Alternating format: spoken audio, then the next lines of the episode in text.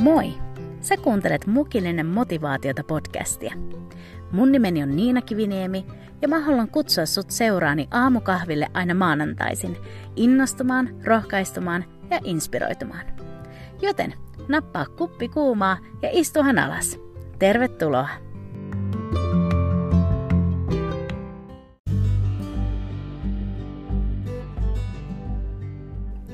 Hei, good morning!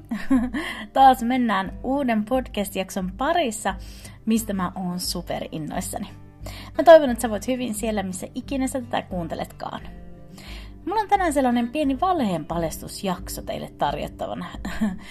Mä oon nimittäin huomannut usein sen, että Jumalan sana toimii aivan niin kuin valheen paljastuskoneen tavoin. Silloin kun mun mielessä on pyörinyt erilaiset valheet, on ne sitten koskenut mua, mua itseäni tai sitten mun suhdettani Jumalaan. Ja raamattua lukiessa mä oon kerta toisen jälkeen saanut todistaa sen, kuinka Jumalan sanan totuus on kumonnut ne ahdistavat ja sellaista toivottomuutta tarjoavat valheet ja mä oon saanut kokea vapautusta sit sen totuuden myötä. Niinpä tänään mä haluan esitellä sulle kolme hyvin yleistä valhetta, joita me kukin vuorolla ollaan varmasti uskottu, ja sitten tarjota Jumalan sanasta kumpaavaa totuutta kumoamaan ne. Joten Otahan hyvä ja mukava asento ja istauda mun seuraan tälle tämänkertaiselle mukilliselle motivaatiota.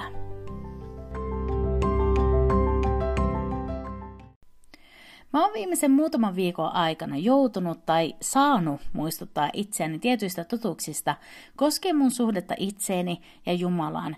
Ja siinä samalla mä mietin, että kuinka moni muu myös kärsii näistä samoista valheista ja niiden vaikutuksesta – Nämä voi kuulostaa äkkiseltään silleen aika simppeleiltä jutulta, mutta mä silti uskon, että meidän elämä näyttäisi tosi erilaiselta, jos me muistettaisiin nämä totuudet useammin ja elettäisiin todeksi niitä meidän omassa elämässä. Jumalan sana on totuus. Niinpä siitä syystä mä haluan tämän maanantai jakson käyttää siihen, että, että me kumotaan nämä mun esittämät ja monille varmasti tutuksi tulleet kolme valhetta sen Jumalan sanan totuuden valossa. Ja sitten toivottavasti siinä samalla mä saan rohkaista sua ja puhua elämää sun ylle. Eli lähdetään liikkeelle. Valhe numero yksi kuulostaa tältä.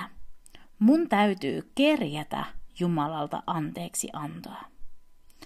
Mä kuulin yksi päivä yhden saarnan keskellä tällaisen lauseen. Jumala antaa sulle sun syntisi anteeksi ensimmäisellä kerralla, kun sitä häneltä pyydät.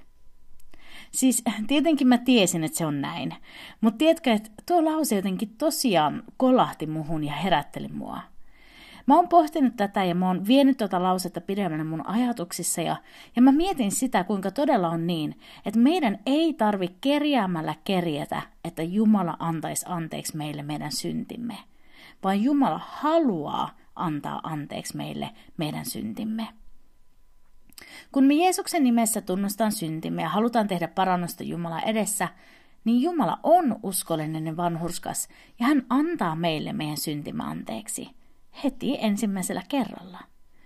Me itse voidaan jatkaa itsemme syyttämistä ja ruoskimista ja, ja me usein luullaan, ettei me ihan heti voida rohkeasti tulla Jumalan eteen silloin, kun me ollaan epäonnistuttu uskon tiellä, mutta tiedätkö, että itse asiassa meidän ei tarvitse tehdä niin. Me nimittäin ei voida omilla teoilla lisätä mitään siihen työhön, jonka Jeesus teki ristillä meidän puolestaan. Jos me aletaan jotenkin rankasemaan itseämme tai pysyttelemään loitolla Jumalasta sen takia, että me ollaan langettu, niin silloin me halvennetaan tai jotenkin vesitetään sitä Jeesuksen ristin työtä. On hyvä ja todellakin tärkeää, että me koetaan katumusta ja, ja olla nöyrinen Jumala edessä. Mutta sellainen itsensä rankaiseminen omista synneistä ja jotenkin Jumalan edessä piileskely ei ole jollakin tapaa pyhää tai osoita jotenkin erityistä Jumalan pelkoa. Itse asiassa mä uskon, että Jumalan pelko tulisi olla pelkoa olla erossa Jumalasta. Ja me ollaan luettu raamatun alkulehdiltä se, kuinka Arme ja Eeva piileskeli Jumalalta sen jälkeen, kun he oli maistanut sen puun hedelmää, josta Jumala oli kieltänyt heitä syömästä. Ja se on jännä nähdä, kuinka, ku, miten niin kuin Jumalan ensimmäinen kysymys tässä tilanteessa ei ole, että mitä sä oot mennyt tekemään, vaan ihan ensimmäisenä Jumala kysyy, Adam, missä sinä olet? Ja mulle tuo kysymys kaikuu aivan kuin sellaisena kutsuna takaisin Jumalan luo. Se on aivan kuin Jumalan tapa sanoa, että hei, missä sä oot? Tuu takas mua lähelle, korjataan tämä tilanne. Ja niinhän Jumala tekikin. Se oli pitkä matka, mutta Jumala korjasi tämän tilanteen lähettämällä lopulta oman poikansa kuolemaan kaikkien ihmisten puolesta, että tämä suhde Jumalan ja ihmisen välillä voitaisiin luoda uudelleen. Ja siitä syystä, että Jeesus tuli ja kuoli ja nousi kolmantena päivänä ylös haudasta, niin meillä on syntien sovitus hänessä. Sun ja mun ei tarvi enää maksaa jotain velkaa Jumalalle tai, tai yrittää omien tekojen kautta ansaita Jumalan anteeksantoa. Meidän ei myöskään tarvitse kerjäämällä kerjätä Jumalan anteeksantoa, vaan me saadaan uskoa, että jo ensimmäisellä kerralla, kun me pyydetään anteeksi häneltä, niin Jumala antaa meille meidän syntimme anteeksi. Jeesuksen risti ja hänen verensä puhuu meidän puolesta ja julistaa, se on täytetty. Syntivelka on maksettu ja tie Jumalan tykö on auki.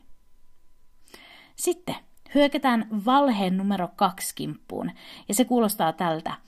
Jumala ei voi käyttää mua hänen valtakuntansa työn hyväksi.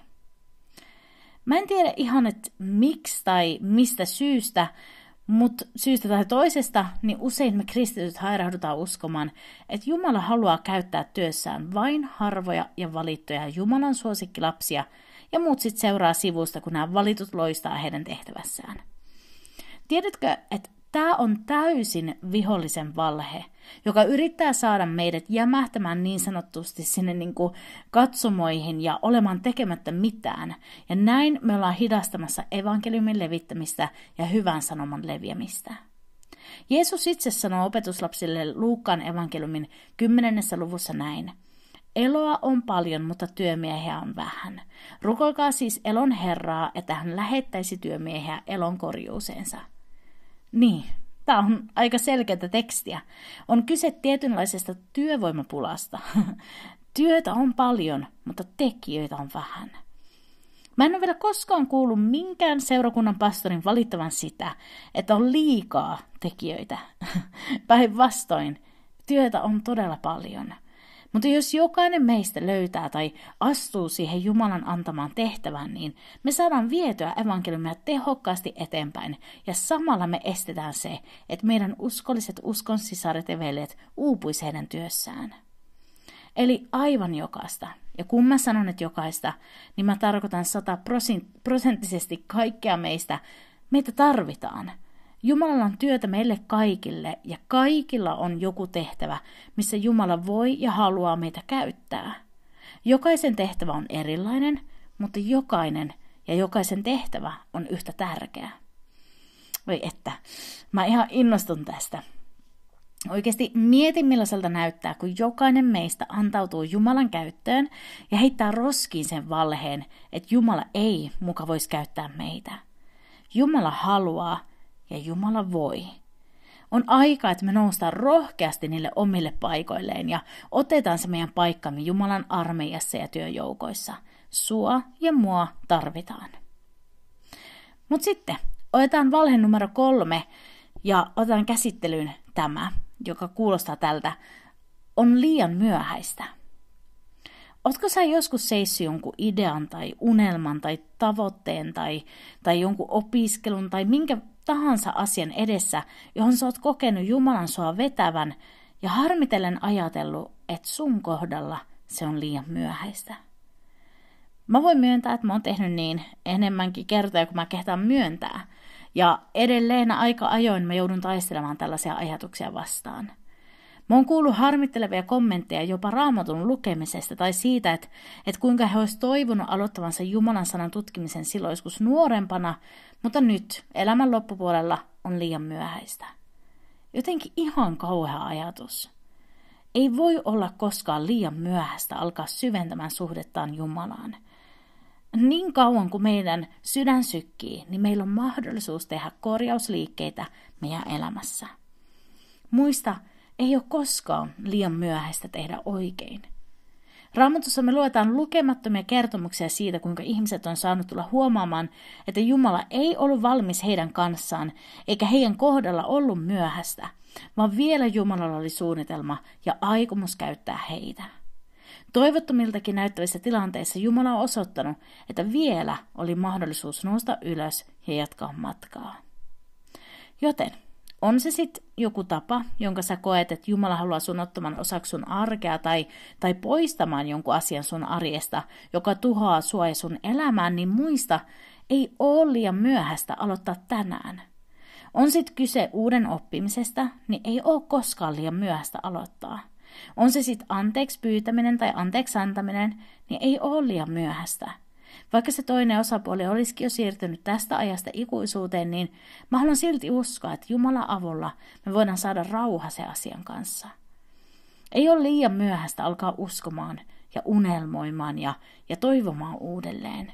Ja mikä ihaninta, niin ei ole koskaan liian myöhäistä palata takaisin Jumalan tyköön. Meille ei ole kyllä luvattu loputtomasti aikaa, joten ollaan viisaita. Mutta niin kauan kuin henki meissä pihisee, niin ei ole liian myöhäistä. Mutta koska me ei kuitenkaan huomisesta tiedetä, niin aloitetaan jo tänään. Ja mä haluan samalla tässä rohkaista sua, joka koet, että on liian myöhäistä sun kohdalla astua siihen kutsuun, jonka Jumala on sun sydämelle asettanut, niin hei muista, että ei ole liian myöhäistä. Tänään on uusi päivä.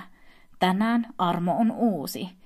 Jumala ei ole luovuttanut sun suhteen, joten älä sä luovuta hänen tai itsesi suhteen.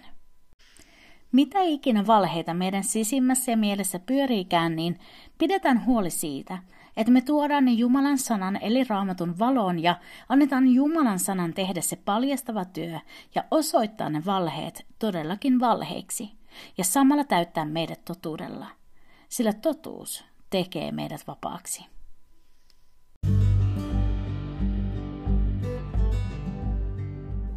Johannes 8 ja 31 ja 32 sanoo näin. Niin Jeesus sanoi niille juutalaisille, jotka uskoivat häneen. Jos te pysytte minun sanassani, niin te totisesti olette minun opetuslapsiani. Ja te tulette tuntemaan totuuden, ja totuus on tekevä teidät vapaiksi. Hei kiitos niin paljon, kun sä vietit tänään aikaa mun seurassa. Ja muuten tällaisia pieniä muutoksia tapahtuu täällä Mukillinen motivaatiota toimituksessa, eli mun kotona. Uh, tästä lähtien Mukillinen motivaatiota podcastin uusi jakso julkaistaan aina joka toinen viikko. Mun unelmana ja tavoitteena olisi julkaista uusi jakso aina joka maanantai, mutta ainakin toistaiseksi, niin siirrytään tähän joka toinen viikko tahtiin. Eli ensi viikolla ei julkaista uutta jaksoa, mutta sitten taas maanantaina 14. helmikuuta me palataan tuoreen mukillisen ääreen. Hei, pistä ihmeessä seurantaan tämän podcastin sometilit tuolla Instassa ja Facebookissa, että mukillinen motivaatiota ja ollaan sitten sitä kautta yhteydessä näissä jaksojen välissä. Mutta nyt, mä toivotan sulle oikein siunattua viikkoa ja mä kiitän sua sun seurasta. Kahden viikon päästä palataan sitten taas mukilliselle motivaatiota. Siihen asti, moikka!